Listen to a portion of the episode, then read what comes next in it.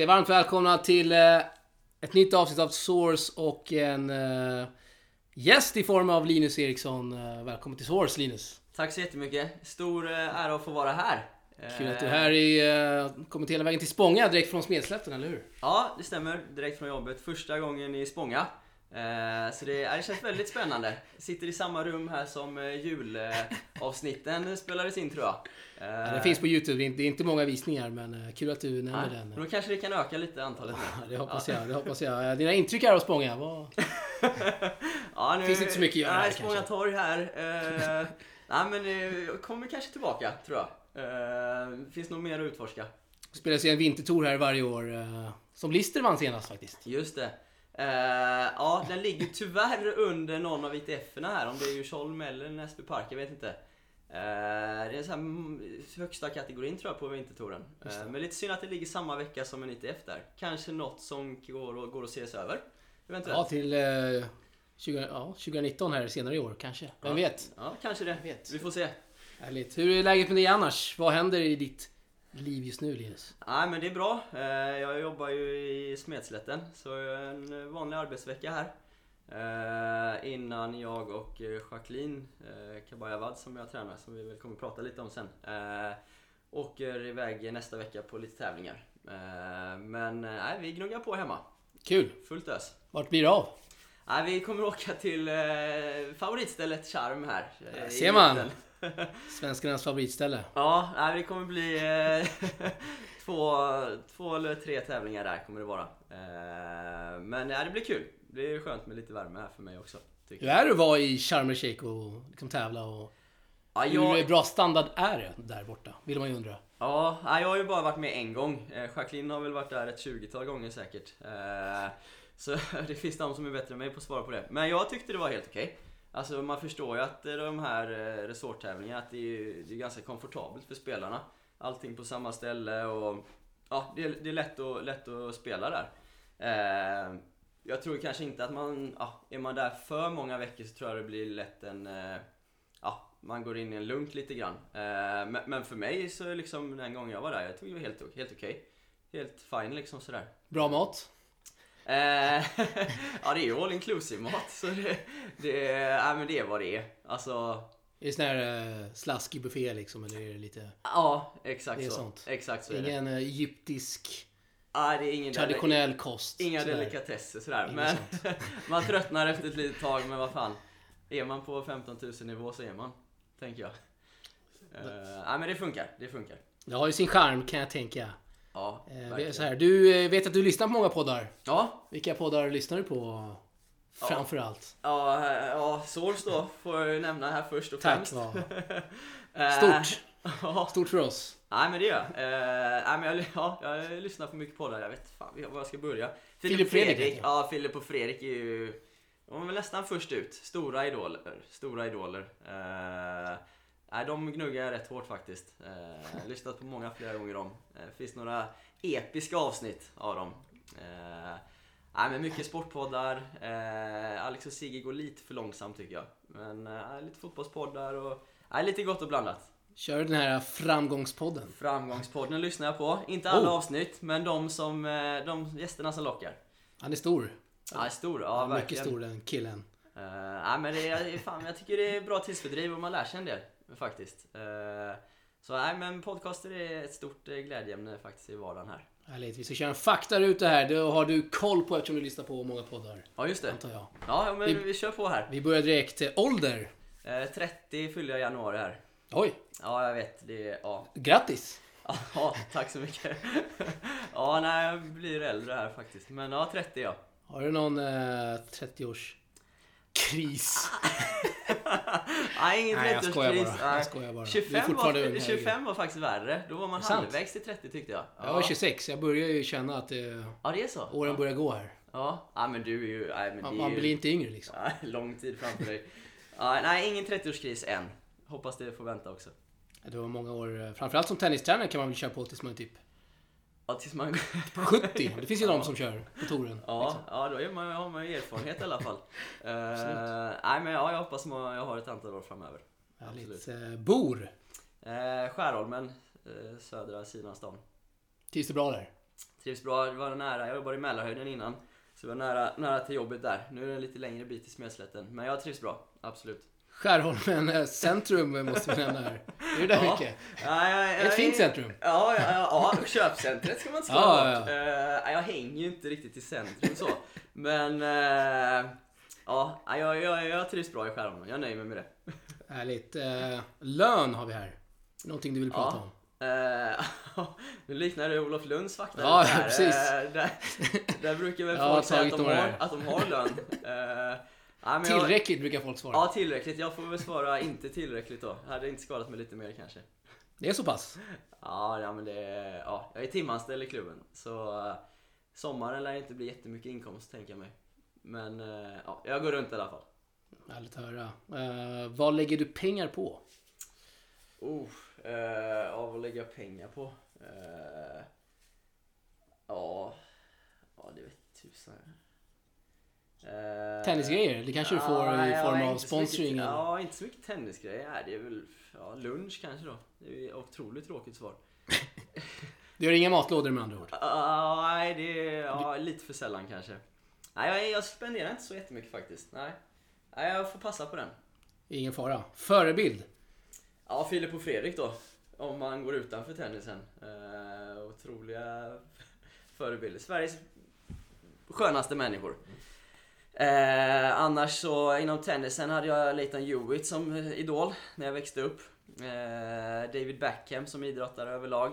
Eh, nu när jag är tränare får jag kanske nämna en, en eh, förebild slash mentor, Magnus Enneberg. Tycker jag är otroligt duktig. Eh, han har lärt mig väldigt mycket. Enneberg gillar vi i podden. Vi har haft med honom förut i Ja. Source för väldigt länge. Två år sedan tror jag. Ja, Försökte ja. få med honom här flera gånger men... Alltså han spelar han är, svårt. nej men han har, han har mycket att göra. Ja, barn ja, och- visst. Ja, just det, de där barnen. Eh, Nej, men han har hjälpt mig mycket, så jag får svara honom som tränare där. Yes. Och eh, favoritövning på banan? Sån? Eh, ja, svårt att svara övning tycker jag. Eh, men eh, sista tiden har jag gått mer och mer åt alla möjliga övningar där det handlar om eh, precision eh, många gånger i rad. Att man ska sätta olika måltavlor, olika rutor, eh, med, med liksom tre, fyra gånger i rad. Så man kan återupprepa, eh, återupprepa precisionen. Eh, så olika varianter av det skulle jag nog säga. En icke favoritövning är dubbelkungen. Jag tycker det har gått inflation Dubbelkungen? inom svensk tennis med dubbelkungen. Eh, Det är som vanlig kung fast dubbel då. ja, men ja, man ska vinna en från attackboll, en volley, en smash typ. eh, Fast är dubbel. Typ. Ah, då blir Ja. precis, då byter man. eh, Ja. ja okej. Ja, den är jag otroligt trött på när de ber om. Så den, eh, nej, den... Men är den rätt vanlig ute i... eh, ja, jag tycker klubbarna? all, alla unga vill köra den alltså. Man vill det? Ja, ja, jag, jag är trött på den faktiskt. Jag är ännu värre. Det är den här dödmansvolley. Ja, den här tränaren ska träna, träff, träna på att träffa, träffa racket på eleven. Så står de så här med racket framför nät. Ja, just Det är det. det värsta jag sett. Ja, det finns Nej, många, sådana vill vi, vill, det vill finns vi många inte ha sämre övningar alltså. Ja. Ja, herregud. Eh, Bästa tennisspelare du sett eh, live? Ja, det får ju vara Federer i Stockholm Open. Jag vet inte vilket år det var. Men eh, då hade jag glädjen att få se honom, tror jag, två eller tre matcher. Det var stort, verkligen. Men det tror jag alla tyckte som Shit. var där. Verkligen. Magiskt att han eh, vann också. Ja, fantastiskt. Det var eh, en otrolig upplevelse faktiskt. Folk kom väl knappt in den veckan va? Eller? Ja, det var... Vad man har hört. Ja, nej, det var fullt var det. Eh, nej, det, var, det var stort för tävlingen ha honom där och stort för, ja, för mig att få se honom, tycker jag. Nej, så det är helt klart han. Svårt att svara någon annan när man sett honom. jag tänkte precis säga det. Det är mäktigt svar där. Eh, Bästa spelare din nuvarande eller tidiga adepter har mött? Eh, ja, på killsidan får jag nog svara Alex de Minaur, eller vad säger man? Just det. Ja. ja, när jag jobbade i Kina hade jag en kinesisk kille som spelade en ITF Junior-tävling och mötte honom. Oj. Eh, och då var han ju bra, men det är ju nu det är häftigt då såklart. När var det här typ? Ja, vad kan det vara? Det var nog tre, fyra år, tre och ett halvt år sedan kanske. Eh, så det var ju något år senare han började höras, höras av lite på seniornivå. Eh, så det var häftigt. Otroligt bra backhand hade han, minns jag. Men Var han helt överlägsen liksom? Ja, jag minns inte exakt. Det var en tävling i Sydkorea, men han slog ju min kille med typ 6-2, 6-0 eller någonting. Eh, nej, men han var bra, det var han verkligen. Eh, och sen på damsidan så eh, var det, jag var travel coach med Hilda Melander på två tävlingar i Belgien. Då mötte hon och slog Elise Mertens som väl är topp 10 nu tror jag. Eh, Stort. ja, det var häftigt. Det har jag tänkt lite på nu att eh, Ja, Elise har ju blivit bra där. Så det, ja, det var häftigt att eh, Hilda vann den matchen. Och turneringen får jag tillägga. Så det var Okej. kul. Eh, ja, så det är de två spelarna. Eh, Härligt, härligt. Eh, Jag har faktiskt inga fler frågor här på faktarutan. Tycker du skötte dig bra där? eh, Ja, schysst. Måste vi ändå säga. Ja, ja bra. Schysst start här i alla fall. Härligt. Vi, eh, vi går vidare. Vi kan, eh, du kan få berätta lite om dig själv här. Vart och, eh, Eh, vart och när inleddes din eh, tränarkarriär?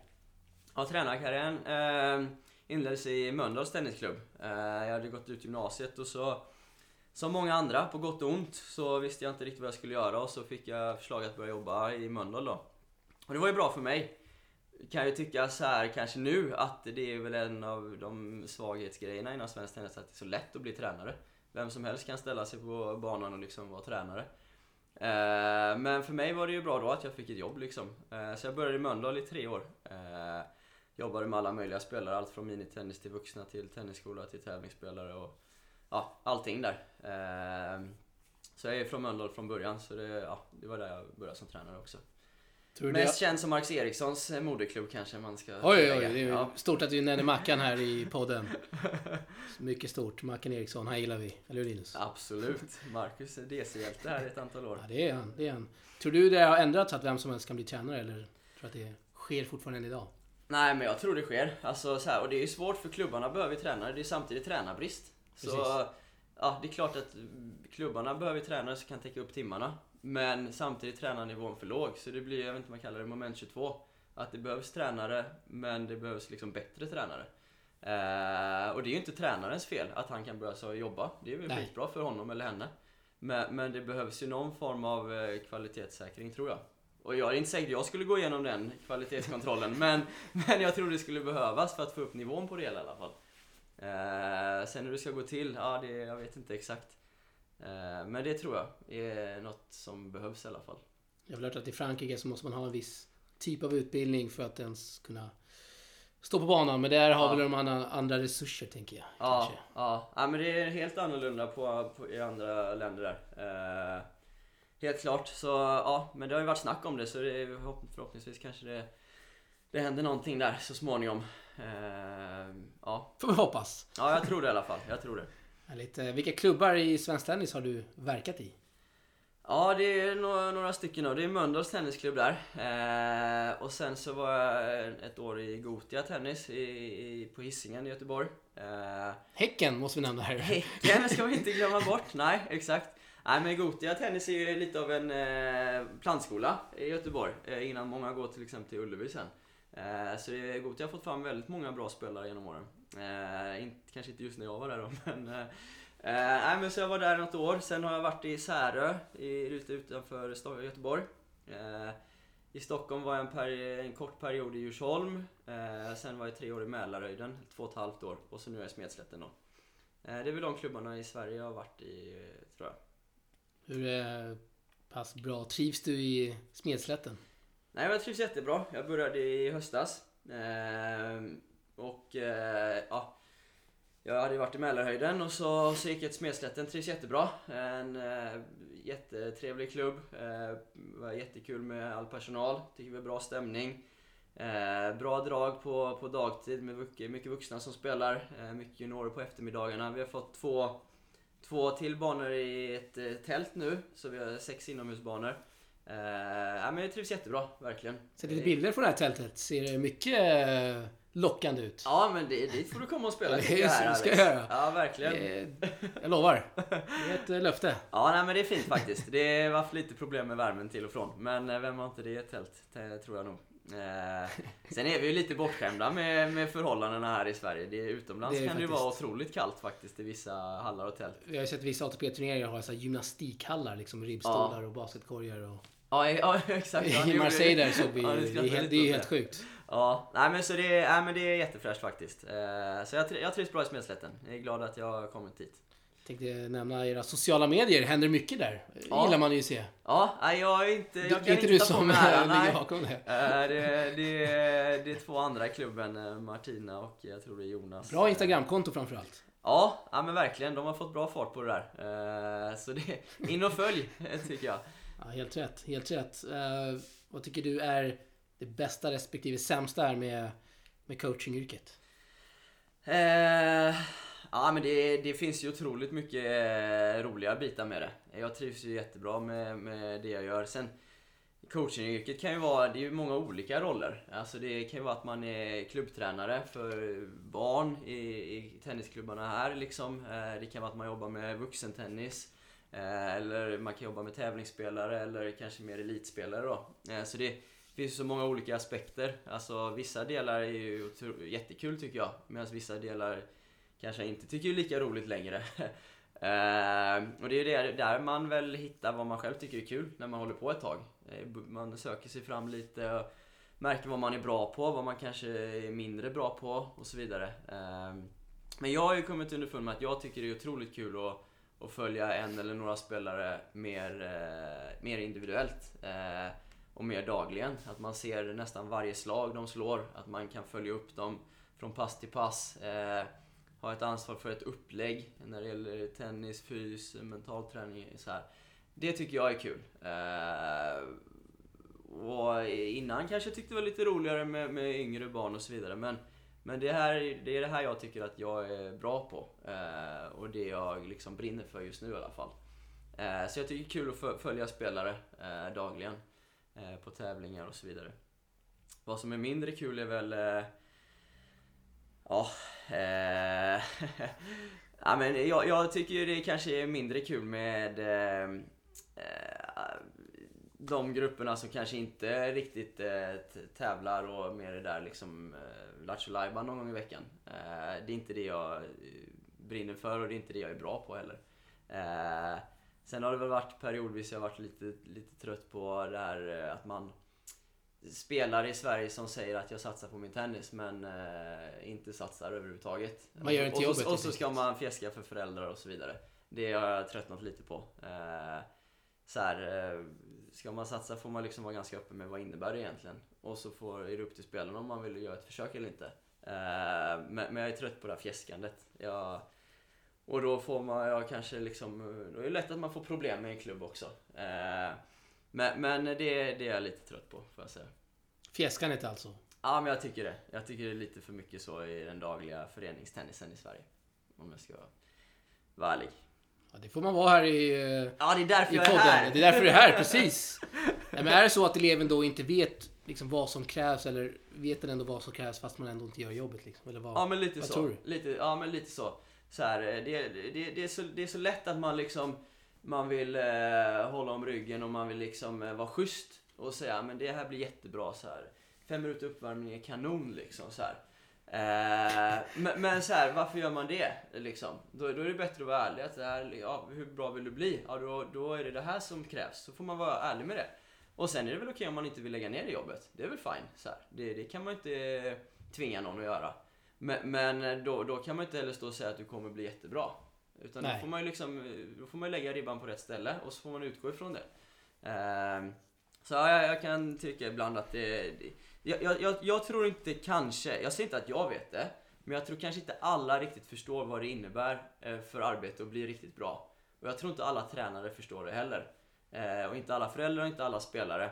Jag tror att den kunskapen kanske ibland behöver bli lite större. Vad det innebär att göra en ordentlig satsning. Eh, och sen när den kunskapen finns där, då kan man ju liksom ja, fråga spelaren, vill, vill, vill, du liksom gå det här racet? Vill du köra det här? och så får man se vad man kan erbjuda i klubben och så vidare. Men ibland kan jag tro att det, det är inte alla riktigt som förstår hur hårt det tränas där ute. Hur hårt, det... eh, hur hårt man tränar i öststaten, eh, öststatsländerna, eller i Asien och så vidare. Vi pratar, eh, antar jag, flera timmar per dag. Ja men till exempel. Plus fys. Ja men ja, Och så om, gör man om samma sak nästa dag. Och, ja men ja, precis, på daglig basis här. Eh, och jag tror inte riktigt... Eh, sen kanske sen är det en annan fråga om klubbarna kan erbjuda det upplägget. Så här.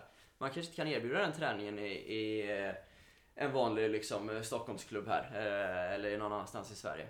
Men, och, och är, men det är en annan fråga. Utan först och främst måste man ju så här, vad, ta fram vad är det som krävs, tror jag.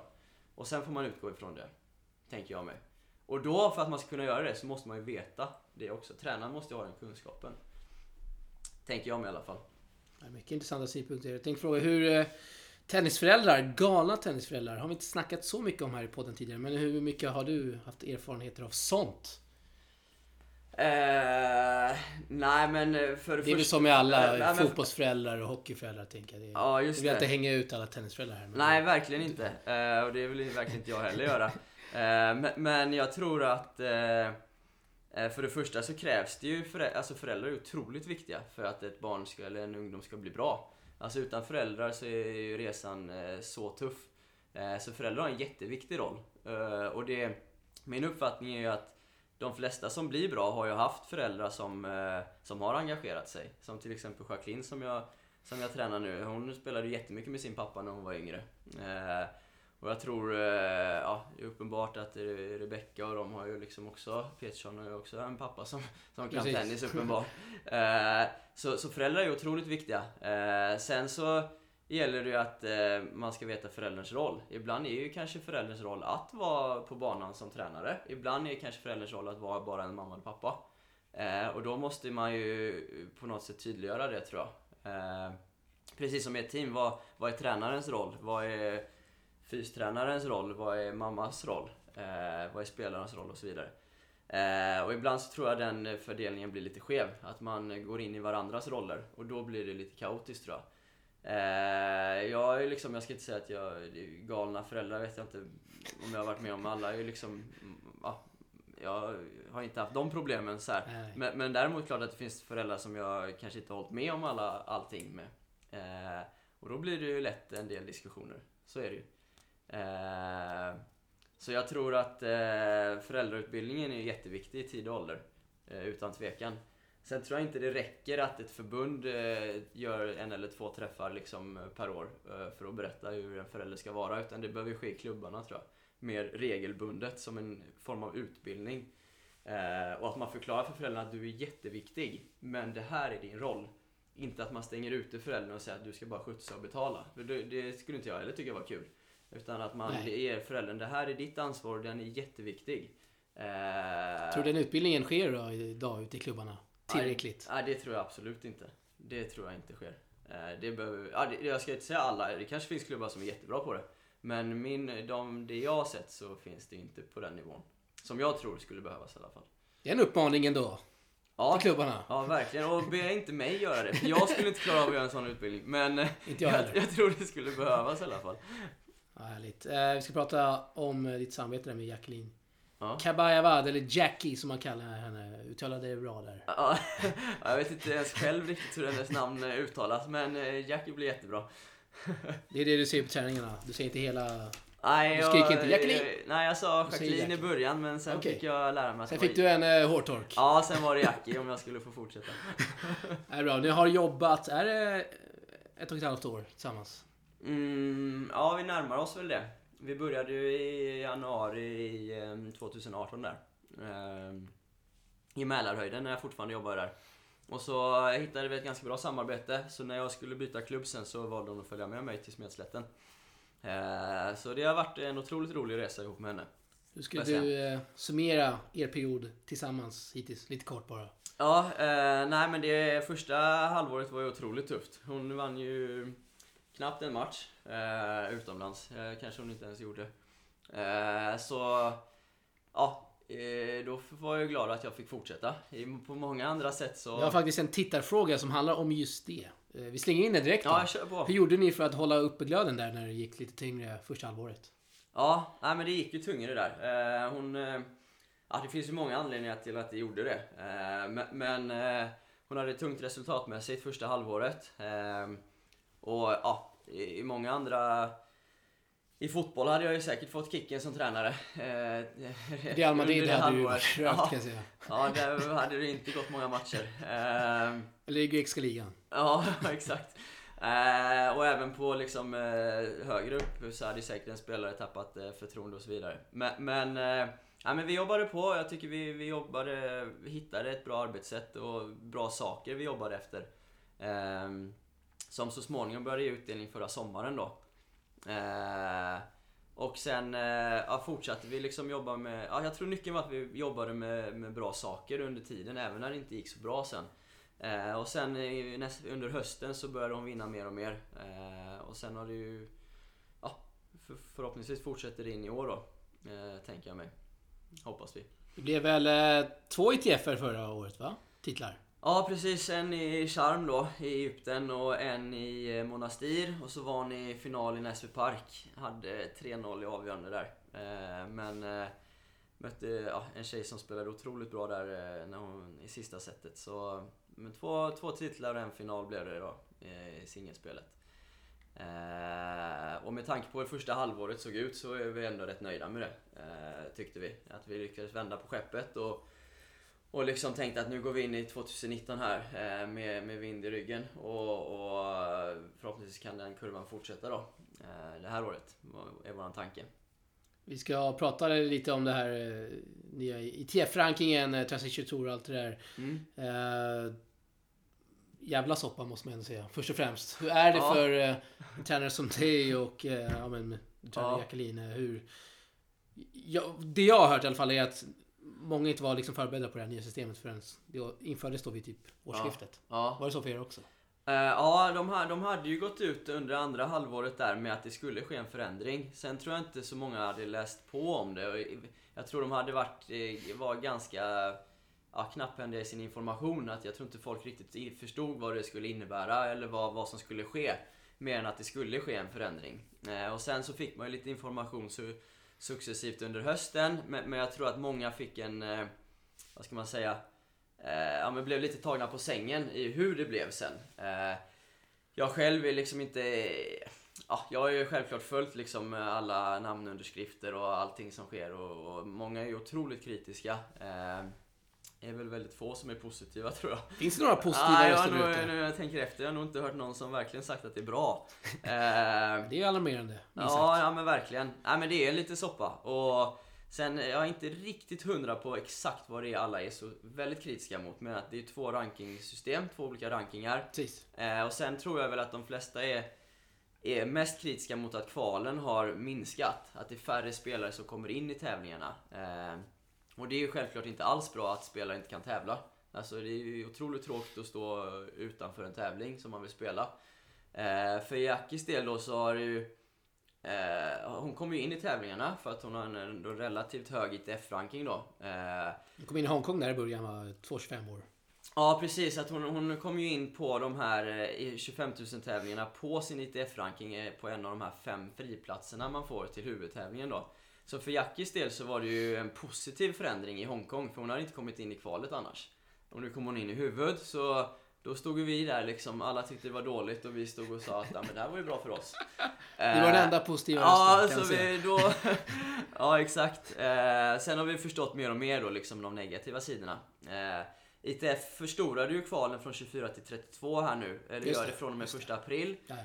Eh, tror jag det är. Och förklaringen till att de inte gjorde det ännu större är ju att de vill ha tävlingarna på sju dagar. Tidigare har de kunnat ha tävlingarna på nio dagar. Och det tycker jag är en bra förändring, att de ska ha det på sju dagar. För det gör ju att man kan spela ett veck- varje vecka om man vill det. Ibland har ju tävlingarna gått in i varandra om man kvalat i en och varit i huvuden och så vidare. Eh, så det förstår jag ju att de vill ha kvar. Eh, men sen hur de ska liksom, eh, ja, få, få till liksom, eh, få till det här ändå, det vet jag inte riktigt. Eh, ja, vi får väl se vad som händer. Eh, jag förstår att många är kritiska i alla fall.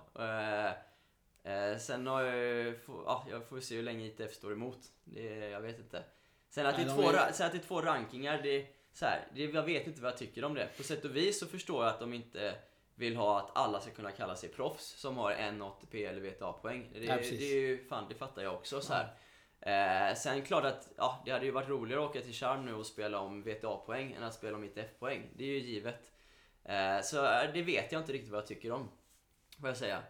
Eh, sen sista åsikten jag har är väl egentligen att eh, i, i, de som är topp 100 på juniorrankingen har ju rätt till friplats, att spe, ja, få friplatser in i 15 000 Just tävlingar då. det, just. Och det kan jag ju tycka att jag tror att en junior som är topp 100 skulle sprungit igenom säsongkvalen då. Så det ser jag inte riktigt vad det fyller för funktion med att junioren ska slippa några kvalmatcher. Eh, så ja, det, det vet jag inte riktigt om jag tycker var så nödvändigt. Men samtidigt där, ja, det gör väl egentligen inget ont kanske, jag vet inte. Nej, vi får se vad det, utvecklingen leder till. Det är många kritiska röster i alla fall. Ja, verkligen. Verkligen. Så Tony, Tony Nadal gick ut där också. Ja, ja det känns som att ja, mer Alla går ut alla nu, ut. eller hur? Norman var Norman också, också. lite kritisk där. Så ja, det är klart att det väger tungt när de här tunga namnen kommer, ja, kommer igång här nu. Eh, så ja, vi får väl se. Eh, Det, men det är vi spelare i vissa kategorier som, som eh, det drabbar. Vi- Vissa bryr sig väl inte alls tänker jag. De vet ju knappt om att det har skett en Nej, förändring. precis. Så ja, vi får se. Yes, eh, återgår där till din träning med ditt samarbete med Jacqueline. Hur ser ert dagliga upplägg ut? Ja, men vårt dagliga upplägg är ju att eh, vi, vi har ju våran bas i Smedslätten eh, där vi bedriver den största delen av träningen. Eh, tillsammans eller med, med lite sparring eh, antingen utifrån eller med, med klubbens tränare. Där vi får rikta ett stort tack till eh, Jesper Karnestedt och Jonathan Kidane som sparar en del med henne, eh, bland annat. Eh, sen är vi med på, på Tennis Stockholms eh, mm, elitträning oftast en gång i veckan, en full dag på Salk.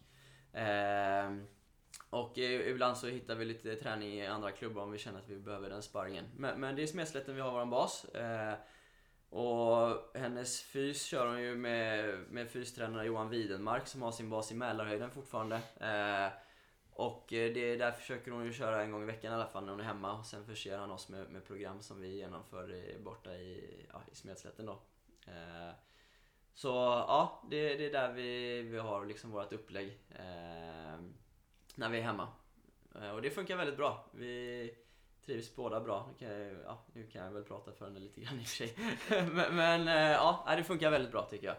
Eh, men det, det är så här, man, man, man klarar det inte utan liksom att fylla ut ett upplägg tror jag. Och så tror jag kanske de flesta känner att man, man behöver lite sparring från andra håll. Ibland får man vara lite någon annanstans. Samma som jag som hennes kanske huvudtränare då, att jag skulle inte klara det själv heller utan hjälp. Som Johan Widermark som har fysen eller vår mentala coach som hjälper till på ett hörn. Ehm, och även liksom lite andra röster här och där som både jag behöver vända mig till för att få feedback eller ja, för att be om råd eller, och så vidare som man kan ta in ibland. Eh, Maria Strandlund var på besök eh, någon dag här för ett litet tag sedan också från Kul. förbundet. Ja, jättekul.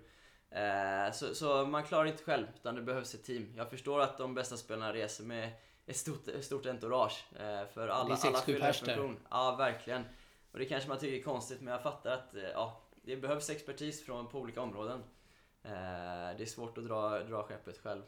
Eh, så alla fyller en viktig funktion. Eh, verkligen. Hur ser eh, fi- finansiella situationen ut? Är det klubben som hjälper till där med resor och det sponsorer med i bilden? Hur, Ja, hur eh, ja just det. Det är Eh, inte mycket prispengar på den här nivån som Nej, det, det, det blir inte mycket prispengar.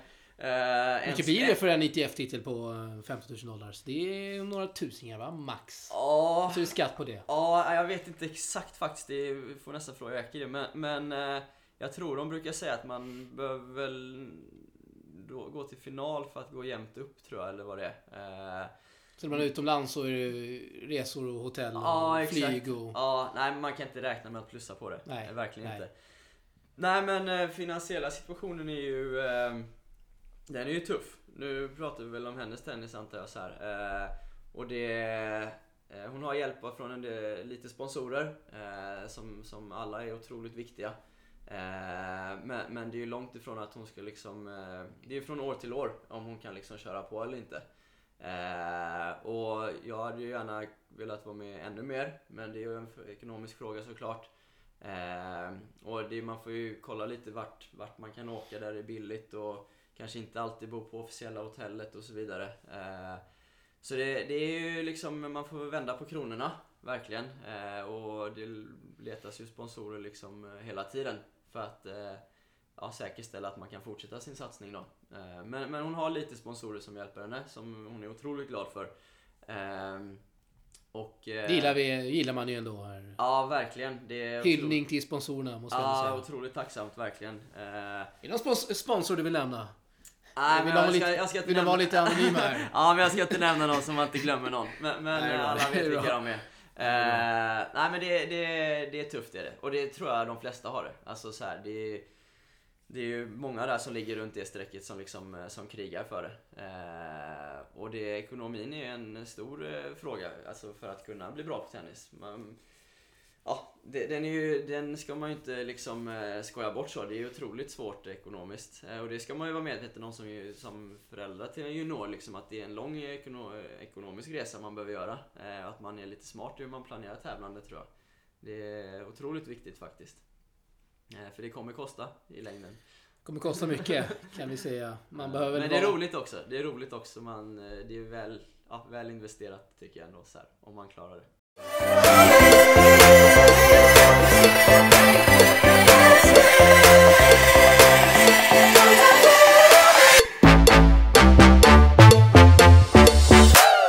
Såg här under februari månad att eh, hon... Eh, Jacqueline inte har kört någon tävling ute. Antar att det rör sig om en, eh, om en skada. Ja, men hon, eh, vi, ja, vi var i början av året i Hongkong då. Eh, och sen eh, var ju tanken att vi skulle vara hemma en vecka och sen skulle hon åka till Egypten och spela då. Eh, hon åkte dit och så fick hon eh, successivt lite, lite ont i sin, eh, ja, i sin axel, i sin arm. Eh, så hon bröt ju sin match andra veckan där. Eh, och sen när hon kom hem så, ja det vart li, lite struligt med den. Eh, men eh, ja, det visade sig att hon var, var lite för svag i, i skulderpartiet i ryggen där. Eh, så ja, hon har fått jobba upp styrkan i den i några veckor. Och nu så är det klart bättre. Så den här veckan, ja, sista två Kul. veckorna har hon kört för fullt. Så nu är tanken att hon ska spela igen. Jag vet inte när det släpps, men på måndag. Och ska, ska hon spela en ny tävling. Men det är anledningen till att hon inte har tävlat här på ett antal veckor. Men nu är hon fit for fight igen. Eh, Mycket så- kul att höra, måste vi ändå nämna. Ja, så här, nu, så vi, nu ska, vi köra, ska hon köra så det ryker här. Eh, Jag har ju glömt att fråga hur du var i Hongkong. Det är ju en eh, Ja, just det. jäkligt cool stad. Har inte varit där, men det man har hört och sett så ska det vara mycket mäktigt. Ja, ja, jag rekommenderar dig att åka dit. Verkligen. Jag har lite vänner som bor där faktiskt. Så... Ja, du har det? Ja. Ja, nej, men det, det, jag gillar Hongkong. Jag bodde ju i, i Shenzhen i södra Kina, en tunnelbanestation från, eh, från Hongkong eh, i ett år. Eh, Så då besökte jag Hongkong några helger Det bara. var väl ATP-turnering där va? Ja, exakt, exakt. Ja, det gör det. Jag frågar om det inte går en VTA nu också. Tror det. Ja, jo men det gör det. Det gör det också. Ja. Ja, Kina i övrigt var jag inte jätteimponerad av. Men Hongkong är jag, gillar jag skarpt faktiskt. Ja, men det är så otroligt internationellt. Det finns ju allting. Så här, både liksom det, det kinesiska, eh, liksom eh, köket och stilen och så vidare. Och sen är det superinternationellt. Eh, ja, lätt att ta sig runt på engelska och allting så här. Så Hongkong är coolt faktiskt. Så vi, ja, det var en, en rolig resa, eh, tycker jag. Var det bra standard där under 25 000 dollars tävlingarna? Ja, ja, alltså det går ju att göra det. Alltså man kan göra det hur man vill. Vi bodde ju på de billigare Alltså vi bodde på otroliga eh, hotell där som knappt, ja vi fick knappt plats i rummet alltså. Oj! Det, det var så litet så det var jag har aldrig varit med om något liknande faktiskt. Men det, det, ja, det är dyrt i Hongkong också så man får göra det så budget man kan. Eh, men men eh, annars är det ju, ja, det går ju att få det hur fint man vill också såklart. Eh, men tävlingen i sig var, gick på en bra, fin, bra anläggning, en stor centercourt. Eh, där vi inte fick spela final i år, men nästa år kanske. Eh, med många banor och så vidare. Så det var, äh, det var en cool tävling tycker jag. Gick till semifinal där, förlorade mot turkiskan som jag inte vet hur man uttalar hennes namn. eh. Ja, jag vet inte heller hur man uttalar det Vi riktigt. provar på. Eh, Bukaksai eh, Kagla. Ja, hon har varit bra i alla fall. Men det var kvartsfinal var det dock. Eh, Just det. Jag, får jag lägga in. Eh, men ja, hon hade sett boll i andra sättet där. Så det var synd att vi inte fick till ett eh, avgörande set. Men en bra tävling av Jackie ändå. Eh, verkligen. Spelade otroligt bra tennis båda veckorna tycker jag. Eh, lärorik resa för många bra spelare i startfältet. Eh, både för henne och få sparra, träna mot väldigt många bra. Eh, och för mig som tränare att få se liksom den nivån som ändå är ja, en nivå hon, hon vill komma till då, eh, ja, kanske i år redan. Eh, så det var många bra bitar vi fick med oss hem, både hon och jag tror jag. Eh, som vi vill bygga vidare på här nu då. Eh, så det är synd att den lilla, ja, den lilla skadan, eller vad man ska säga, kom nu då direkt efteråt. Men ja, vi har byggt, eh, hon har jobbat mycket fysiskt och vi har jobbat med en del moment i spelet som förhoppningsvis har blivit bättre. Så ja, jag tror att vi, vi kommer kunna köra på rätt, eh, rätt friskt här nu eh, framöver. Kul. Vi har ju en tittarfråga här från Oskar Shams, bana 3, som ska fråga dig Mm. dina år i Asien. Eh, Vi kommer till den lite strax. Men hur, hur stor är tennisen där i Asien skulle du Ja, säga. Asien- Märker man av det? Ja, Asien är ett ganska stort område så man, det är det. Man, får, man måste nästan dela upp det lite Om vi tar eh, Kina först och främst och sen Hongkong kanske. Ja, nej men eh, ja, eh, Kina är ju... Eh, alltså det är så otroligt stort. Så jag, jag, jag var ju bara ett år så jag kan inte uttala mig liksom hur, hur hela Kina är. Men, men, men, men, men det enda är att det finns ju... Det satsas ju, spelarna satsar ju hårt där också såklart. Alltså, det är en helt annan kultur än vad det är i, ja, i Sverige till exempel. Alltså, Spelare där spelar ju på heltid från att de är, är superunga. Eh, skippar skolan liksom. Jag, jag tror de har ett system där de kan gå in i speciella idrottsklasser i, i eh, ungdomen sen om de lägger av sin satsning. Klasser som är till för barn som har satsat på sin idrott men inte blev något. Och sen kan Oj, de ta upp sina otroligt. studier därifrån. Vad jag förstod det som. Nu kanske jag rättas på det. Men, men jag fattade det som det i alla fall. Eh, så när jag var i Kina så tränade jag ju två killar, 16 och 17 år, ITF-spelare. Eh, ganska duktiga. Eh, och det var liksom, ja, de hade ju inte gått i skolan på ett tag. Eh, och, utan satsade liksom, ja, satsade på sin tennis för fullt. Eh, så, så det är en annan, det är en helt annan kultur liksom. Eh, och eh, tycka vad man vill, men, men det är ju det vi konkurrerar med. Eh, och då är det ju tufft när man ska plugga här liksom mellan 9 och 15 på dagarna. Eh, och sen ska man vara fyra på banan liksom en timme på eftermiddagen. Eh, så det är helt andra förutsättningar. Eh, och jag har svårt att tro att inte Kina kommer få fram bra spelare. Så många, ja, så många människor som bor där. Och så många som ändå liksom är rätt bra på tennis. Eh, trots allt. Så självklart kommer de också få fram bra spelare. Det är bara fråga om, om när Känns som det att sker. Asien generellt får fram fler spelare. Vi har ju Ja, Chung på här sidan och lite yngre som kommer fram här. ja, och ja, men det kommer ju successivt. Och det. Nishikori-effekten kanske. Lina-effekten, vem vet? Ja, ja, ja men eh, verkligen. Jag, jag, när jag var i Kina, jag minns att vi var på en ITF-tävling i Sydkorea och jag har aldrig sett så, nu kan jag inte nämna några namn, men så, så många bra spelare på en så bra nivå. Alltså allt från eh, de som kvalade in i huvudet till de som var WC till de som liksom var eh, osidade. Alla höll en så bra nivå. Eh, ITF, ja under 18 så här. Eh, så jämnheten var helt otrolig där på sydkoreanerna. Så ja, där är det också. De kommer! Ja, ja, verkligen. Jag har svårt för att de inte kommer göra det i alla fall. Hur länge, många år blev det där i Kina? Nej, ett år var jag där. Eh, ja, jag tyckte Kina var svårt som land. Otroligt svårt med all eh, hierarki och kulturen och språket och... Maten har man hört mycket om Mm, från ja, fotbollsspelare maten. som har bott där. Och... Ja, det var inte som en Kina-krog här i Stockholm alltså. Nej, jag, jag tyckte det var svårt. Jag, skulle, jag vill nog aldrig åka tillbaka tror jag. Eh, Oj, så ah, pass? Ja, nej jag gillar inte alls det. Hongkong älskar jag. Men det räknas för knappt som Kina. Eh, nej, det var tufft faktiskt. Eh, jag hade ju varit några månader i Vietnam något år tidigare också och jobbat lite och då, det tyckte jag också var annorlunda men det tyckte jag ändå hade sin charm. Men Kina var tufft faktiskt, det får jag säga. För stor eh, kulturkrock där med, Ja, med Sverige var, kanske. Ja men det var faktiskt det. Eh, sen vet jag Inte många som pratar engelska heller då? Nej, väldigt få. väldigt få. Väldigt få. Ja, nej, då får man verkligen vara... Jag har aldrig varit i Shanghai. Det säger ju folk är bättre. Okej. Eh, och där har jag inte varit. Men eh, ja, kanske, ja, det är väl Shanghai då kanske jag får ta mig till. Vi kör tittarfrågorna eh, Linus? Vi har eh, många. Ja, vad kul. Lyssnarfrågor kanske heter. Ja, ja, hoppas jag kan att det svara här är då. enbart en ljudpodd. Vi kör eh, från Rivel Rille. Många frågor. Du Oj. känner han tror jag. Ja, jag, vet vem ja, det är. jag anar vem det är här. Ja. Vem har Sveriges bästa forehandslice? Första. Ja, ja, men han frågar ju det för att han själv bara kan slicea sin forehand. Och det kunde väl jag också nästan vara när jag spelade. Så jag får väl svara att ehm, Rickard Sandberg Gävle har den bästa forehandslicen. Rickard Sandberg alltså. Kan ju vara han som ställer frågan också kanske. Ja, mycket möjligt. Mycket möjligt. Forehandslice gillar man ju. Eller jag i alla fall. Ja. Kasta in ibland. Ja. Lite variation. Jag skulle ju också kunna svara här nu för att vara lite, ehm, lite schysst att Hilda Melander hade en otroligt bra forehandslice. Som ställde många tjejer, tjejer där. Kan jag tänka mig. Ja. Han Nej, hon- hon- underskattat slag ändå. Ja, ja, ja men det, den går att använda på ett smart sätt ibland. Får jag säga. Mm. Kör den med Jackie också. Ja, alltså Jackie, Jackies stora vapen är ju sin vanliga forehand då. Eh, så den får vi inte plocka bort. Men vi, vi har jobbat en del touch faktiskt. Eh, så lite stoppbollsaktigt eh, har vi gjort. Måste man gilla ändå. Ja, men det, det är bra faktiskt. Sveriges nästa topp 100-spelare på herr och damsidan. Ja, nej men på här sidan får man ju, det är ju bara att hoppas att Mikael Ymer eh, eh, lyckas med det, tror jag. Är Elias topp 100 än eller? Nej, han är utanför. Ja okej, Eh, ja men det är ju bröderna då, får man, får man säga. Eh, och det är väl ingen eh, högoddsare att det är någon av dem som blir nästa, eh, tänker jag mig. Kasper Ruud gick väl in på topp 100 i Norge där nu? Stämmer. Det är ett jäkla liv i Norge. Eh, De har ju en alltså, tennisboom där. Ja, han är ju så stor så det är... Det är han faktiskt.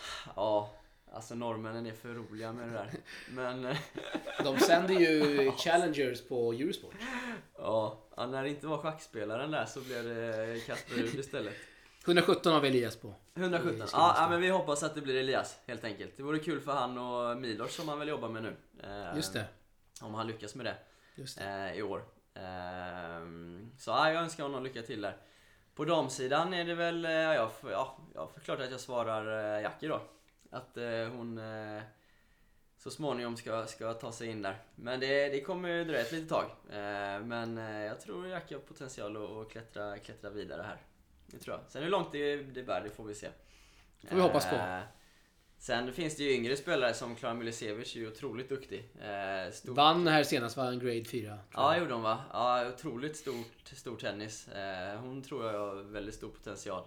Kajsa Henneman, jätteduktig. Eh, fortfarande spelar en del juniortävlingar där då. Men eh, ja, jag tror K- Kajsa kommer ta sig, eh, ta sig långt också. Eh, så det blir kul. Det finns en del spelare som blir kul att följa. Eh, Och juniorer som kommer fram nu. Vi har ju Gustav Ström, Kevin Shahood Ja, exakt. som får exakt. lira slams. Henneman har vi sagt. Ja, ja. Eh, Det är många duktiga. Klara på gång där. Ja, även ännu längre ner med, med Leo Borg då. Och, Leo Borg. Och dem. Så det, ja, det finns sp- spännande tider framåt här för, för svensk tennis. Utan tvekan. Eh, som blir kul att följa. Vi får helt enkelt hänga i. eh, Ja, men så är det. Så är det. det den största, största, vad säger man, nyckeln till att bli bra, det är att fortsätta spela. Eh, det var någon, någon som sa, eh, så skojade med mig någon gång och sa att det, det gäller, alla kan vinna ett SM under 21, det gäller bara att fortsätta spela för till slut står det ingen på andra sidan nätet och returnerar serven. För att alla har slutat. så det gäller bara att fortsätta, så, kommer, så kan man bli bra. Det är en stor nyckel alltså. Verkligen. Fortsätt att grinda där ute. Ja, utan tvekan. Grinda på. Grinda, det gillar vi. Grind gillar vi här i podden. Hur ser din tränarroll ut? Nästa fråga. Eh, jobbar du 100% åt Smedslättens TK? Du har väl eh, varit inne och snuddat på den? Ja, nej, men jag, jag, jag, jag, jag jobbar på timmar ju. Alltså, så jag är inte anställd så, utan jag, jag är väl timanställd. Eh, så jag jobbar åt klubben eh, på lite, några månader och, och på eftermiddagarna. Eh, och sen kör jag med, med Jackie på, på dagtid, eh, något kvällspass eh, på helger och med på resor och så vidare. Eh, men, men för klubben så, så är jag timanställd helt enkelt. Yes, eh, vi har en till fråga här från Oskarshamns bana 3. Varför är inte Jackie topp 200? Vad saknas? Ja, oj. Ja men topp 200 är tufft. Alltså man, jag... Det är så här, jag har själv suttit vid TVn ibland och sett på damtennis, Grand Slam och sagt att fan, det, de är inte så bra alltså. Men, men så här, de är otroligt bra alltså. När, de tävlingarna jag har varit med på, på där spelarna kanske som högst legat eh, ja, 300 så här. Alltså de är otroligt bra på tennis verkligen. Eh, och Jackie har ju många bra egenskaper. Eh, sen har hon ju en del bitar som helt klart behöver, behöver förbättras för att kunna nå topp 300 eller 200 då. Eh, bland annat så är det jämnheten, att hon behöver bli jämnare i sitt spel. Hennes högsta nivå tror jag, ja de flesta är eniga om att den är väldigt hög. Eh, men att hon behöver bli jämnare både över 12 månader, som ju är en ranking, eh, som rankingen bygger på, eh, och även under matcherna. Att hon kan göra bra game och så kommer det några, några lite sämre poäng. Eh, utan hon måste ju hålla uppe jämnheten. Och där har vi jobbat både fysiskt, eh, mentalt eh, och mycket som jag ja, nämnde på favoritövningar. Mycket med precision, många slag i rad mot samma område och så vidare. Så jag tycker ändå det är saker vi, vi har liksom eh, ja, upptäckt och som vi jobbar med. Eh, som jag tror kommer vara stora nycklar till att förbättra sig. Eh, ibland kan jag tänka att eh, det är liksom inte att, att jobba med en spelare på som är, där Jackie är liksom runt 500-600. Eh, det skiljer sig egentligen på alltså inte så mycket från att jobba med jun, duktiga juniorer eller till och med vuxna utan det är lite så här same shit different level. Att eh, hon kan också bli nervös under matcher, hon kan också komma och säga men min forehand, jag tappar självförtroende i forehand och så jobbar man precis som en liksom, eh, vuxen motionär som ska spela sin stege i klubben kan jag säga. Eh, så det är liksom ingen raketforskning utan det är, det är samma sak som jag tror många tränare jobbar på med sina spelare. Men där man behöver bli lite bättre på, på många bitar då. Eh, men jämnheten skulle jag säga med, med Jackie framförallt. Eh, kanske varit lite fysiken tidigare och det fortsätter vi jobba med eh, ihop med, med Johan då som är fys, fystränare. Men, men eh, där har hon förbättrat sig mycket. Så det, där har hon gjort ett jättehårt jobb. Hon jobbar hårt ska man, ska man tillägga. Eh, precis som många gör. Men eh, ja, det är Det är den som, enda, enda vägen. Ja, det är ingen som har sagt att det ska bli lätt att bli topp 200. Utan så här, det är ju hårt jobb som gäller. Eh, och göra saker lite bättre än vad många andra gör det. Och där kan jag ju tillägga att jag uppfattar ju också att det är, det är tufft när många, många spelare åker utan coacher på tävlingar. Att så här, jag, ja, det, man, det är lätt att, att skylla på att ja, men de ska ta eget ansvar och det, ja, de måste lära sig ta ansvar för sin egen tennis och så vidare. Men att åka till en eh, resort och ligga där på hotellet i fyra veckor och så förlorar man första rundan en måndag och så är nästa match måndag om en vecka. Det är svårt att motivera sig att gå upp och träna så här 06.00 för att få en helbana när, alla, när man kan sova, sova ut liksom så. Eh, och göra det dag ut och dag in. Det, jag kan inte heller gå till gymmet och ja, pusha mig själv varje dag i veckan. Eh, Det Nej. är mycket lättare att ha någon som liksom är där med dig, som du kör ihop med. Precis som det är att ha en coach med sig.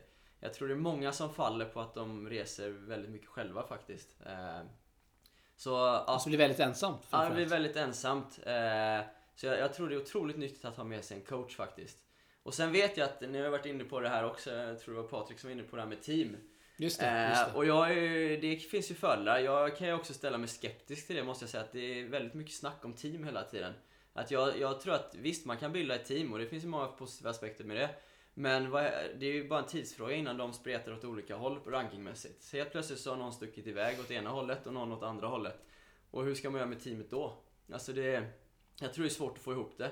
Och helt plötsligt ska, ja ah, okej vi säger att eh, Jackie vill spela hardcourt och så vill någon annan spela grus. Jaha, vart ska coachen åka då? Så här. Man kan ju, ska man tvinga någon att spela grus bara för att en annan vill göra det? Så här, jag, jag, jag har svårt att tro på, på det teamsnacket fullt ut faktiskt. Men... Eh, Speciellt som det är idag med nya rankingen också. Ja, det är väl exempel- ännu svårare. Ja, bara ännu där. tuffare. Ja, så här, ha, vad händer nu då? Så här, nu, nu kommer någon inte ens in i den här Nej, tävlingen. Eh, så ja, det är lätt, lätt att snacka team för att det var, det var så de gjorde förr i tiden. Jag är inte riktigt säker på att det är den rätta vägen att gå idag. Men eh, Man får ju, bo- motbevisa mig. Bara man tror på sin grej så klart att man ska köra. det plingar ju till ibland här i vår inkorg här att eh, Mm. varför gjorde man inte som förut och hyrde en van och åkte runt i Europa och... Ja men det där, Sex, är, sju spelare ja, och- det där är så naivt så jag vet inte vad jag ska ta mig till. Men eh, visst, gör, gör det du som skickar in det om du vill. Jag tror inte riktigt på det. Eftersom det funkade på 80-talet när Sverige Ja. var som bäst. Alltså självklart, alltså, det är klart att man, det är bra att vara en grupp och heja på varandra, det är inget snack om det. Men jag menar bara att det finns ju väldigt mycket, mycket svårigheter som kommer med att skapa ett team så. Om man inte har liksom två coacher på fyra spelare, ja visst, då är det bara att köra. Eh, det är inget snack om det. Men, men eh, ja, jag tror det är viktigt med en bra plan i så fall för att det ska gå att genomföra och inte bara genomföra under tre månader innan någon har vunnit en tävling och tar nästa kliv. Utan då får man ju se vad händer när när någon klättrar 200 platser på rankingen och någon annan står still. Hur ska vi lösa det i så fall? Eh, för annars blir det liksom, ja, annars kommer det börja bli ihåligt förr eller senare. Tror jag. Yes. Eh, ja. Vi går till nästa fråga här. Vad är den största fördomen mot en eh, tennistränare? ja, det, Är det många? ja, det, det, det är nog en del. Har du fått Eh, höra här vad sysslar du egentligen med? Du... Ja, Är det så? Har, har du hört det? Ja, ja, ja nej, absolut. När jag jobbade som heltid under ett Ja. då fick man höra det. Ja, det vanligaste är väl att man Typ- frågar, men vad gör du egentligen? Den är helt sjuk egentligen. Ja, eller någon bara, ja men eh, hur försörjer du dig? Jag bara, jag har jobbat med det här i tio år nu. Jaha, okej, ja, ja men det är det jag lever på. Ehm, nej men det, det är väl just att det, om det är ett jobb. Ja, Eller? ja precis. Ja, jag tror, tycker det i alla fall. Ehm, men det är, jag tror det är viktigt att, eh, som, det är ingen hemlighet heller, med att höja statusen på yrket. Att liksom, eh, och det har ju med utbildningen att göra. Alltså idag vet ju många att det är lätt att bli en tränare. Så här. Och det är därför föräldrar tror jag kan tycka att ja, men jag kan väl lika bra som du. Eh, Men jag går inte in till en jurist och säger att ja, jag kan nog ditt jobb också. Så Nej, här, precis. det är fan inte en chans. Det har inte jag en aning om. Eh, Så jag tror ju det har liksom med, med utbildningen och bakgrunden att göra. Eh, Och med mer utbildning och så vidare så kanske man skulle kunna höja lönerna och så vidare också och få det mer, mer attraktivt. Eh, Så ja, nej men det är väl just ja, svar på frågan att om det, om det är ett yrke verkligen. Mycket, mycket skevt där. Sista frågan här från Jeppe Johansson Holm som du besökte Ja just det. inte Ja. så länge sedan va? ja, kul att Jeppe skickar in här tycker jag. Mycket roligt. Ja. Gedigen lyssnare måste vi gilla. Ja, vad roligt. Kan du berätta lite om coachingtekniken som du kallar hamburgerprincipen? Ja okej, ja just det. Ja. Eh, ja men den borde Jeppe veta vid det här laget kanske. Hamburgerprincipen alltså, det får du förklara. Ja, det, det är inte jag som har myntat det här. Jag vet inte om det kommer från eh, Enneberg här kanske. Men, men så som jag minns det då så nej, det är en pedagogisk eh, teknik här. Eh, där man, eh, man tänker brödet längst upp på början, längst ner på början blir det kanske då. Man börjar med att ge beröm för någonting som spelaren eh, har gjort. Eh, sen köttet då eh, i hamburgaren. Det är själva liksom det man vill få fram, budskapet. Man vill, inte kritik men feedbacken på, på någonting. Och sen ska man avsluta med sista brödet då som är beröm igen. Så man lindar in eh, det här feedbacken eller kritiken eh, inuti två lager av beröm då. Eh, eh, det kallas hamburgerprincipen här. Hamburgerprincipen alltså. Ja, ja, testa det där ute kanske i stugorna. Är, är det en vegetarisk sådan? Med halloumi? Det är väl så Jokovic jobbar. Med halloumi på. Ja, nej det, det är fullt, eh, det är en Big Det är Mac kött. alltså. Ja, Kött ska det vara. ja exakt, exakt. Eh, Jag såg att du skrev där på, var det head coach, heter den sidan så? Ja, just det. Om Ja, eh, din vistelse där i Spanien och ja. ja just det, precis. Att det var så skönt att kunna bara lira och Ja, ingen tidspress. Banorna hur länge man vill. ja. Ja, det, det, I och med att Jackie har haft lite ont då, så istället för att åka, åka tävla så valde vi att åka på, på februarilovet och träna lite i Spanien hos, eh, ja, hos Jeppe Johansson Holm då bland annat. Eh, han håller ju till där nere i Albir, lite utanför Alicante. Eh, så vi var där nere på, på anläggningen han kör på. Han och Thomas Alm och Julia Kiranovic eh, kör där. Eh, och så tränade vi en vecka med, med dem och, och så vidare. Eh, otroligt eh, trevligt faktiskt. De bodde nära anläggningen. Jätte, ja, sex hardcourt, fyra grus. Vi spelade bara hardcourt då i och för sig. Men eh, bra väder, eh, fullt flexibelt med träningstider och allting. Så det var, det var jättebra resa var det. Eh, allt blir så mycket enklare när man kan vara utomhus och bra väder och allt sådär. Med. Eh, så det, ja, nej, det, var, det var bra faktiskt. Det är mycket löpning. Vi ser att Thomas Alm löper mycket. Thomas Extremt Alm- mycket verkar det som. Thomas Alm löper extremt mycket. Eh, Gedigen lista där måste vi nämna här. Ja, Thomas nej, men all heder åt hans eh, grit när det gäller löpningen. Han är ju otrolig där. Eh, Han är väl maratonlöpare va, i grunden? Eller? Ja, ja, jag, Ännu värre kanske. Det vet jag inte, Ultramaraton, men, Ja, finns det? brukar väl värma upp med ett maraton innan maraton på dagen. Eh, Sen om eh, långdistans är det bästa för tennisspelaren eh, kan vi ju i en annan diskussion kanske. Det är ett annat avsnitt. Ja, men, men nej, han löper. Vi löpte lite grann gjorde vi. Det gjorde vi. Hängde du med i hans tempo? Eh, Thomas är ju, får han väl skicka in här och, ja, men, men han är ju, han löper ju långt. Men han löper inte supersnabbt. Eh, så, eh, plus att han är väldigt social Thomas, så är, man springer gärna och pratar lite gör man. Eh, men jag hängde med på någon, någon runda där, jag, är lite rädd, jag var lite rädd för min gubbvad att den skulle brista. Men nu är jag ju 30 så den börjar ju säga ifrån kroppen här. Eh, men nej, det var- en bra resa var det verkligen. Så det var, det var kul att få, få komma ner eh, tycker jag. Kul med svenskar också, att du ni åker ner till, till andra svenskar i Spanien och liksom Ja. sparrar. Ja, Var det en vecka? Sa du det? ja det var fem, sex dagar någonting tror jag det var. Nej men det var kul att vi fick komma, eh, verkligen. Eh, så här, och hade några bra träningsdagar där, där nere. Träna på, träna på bra. Eh, och eh, sen så här. Det är också en annan diskussion, men tennis är ju en utomhussport egentligen, eh, tycker jag. Det ska ju spelas utomhus med vind och väder och sol och så vidare. Eh, eller inte Oh ja. sol. Eh, så det, var ju bra att när det fanns en eh, vecka där jag inte hade så mycket jobb i min hemmaklubb då på lovet, att kunna åka och träna utomlands. För det är ändå där de kommer spela, utomhus. Så ja, det är, det är lite skillnad från att spela inomhus ändå. Och jag tror att det är en nackdel vi har här i Sverige, att det är så mycket inomhustennis faktiskt. Men det är kanske... Ja, Det har gått diskussioner där om att förlänga grussäsongen. Ja. Vet att du har skrivit ja jag, jag var ju lite... lite ja, jag tyckte. Fanbäraren där verkar du vara just kring det. Förlänga ut, ut, äh, Ja, utomhussäsongen. jag vet inte vad som hände med den här diskussionen till slut. Det skulle ju ta tre år fick jag höra att det skulle innan man kunde göra någon förändring på det här. Men, men eh, ja, Ja, vi var inne på att junior-SM spelas på påsklovet och att man eh, kunde lägga det i en annan period för att i april kan man ju gå ut och spela utomhus. Det var ju, jag vet ju att vädret brukar vara ganska bra där under inomhus-SM. Så jag tyckte man skulle flytta inomhus-SM eh, och förlänga utomhussäsongen på det sättet då.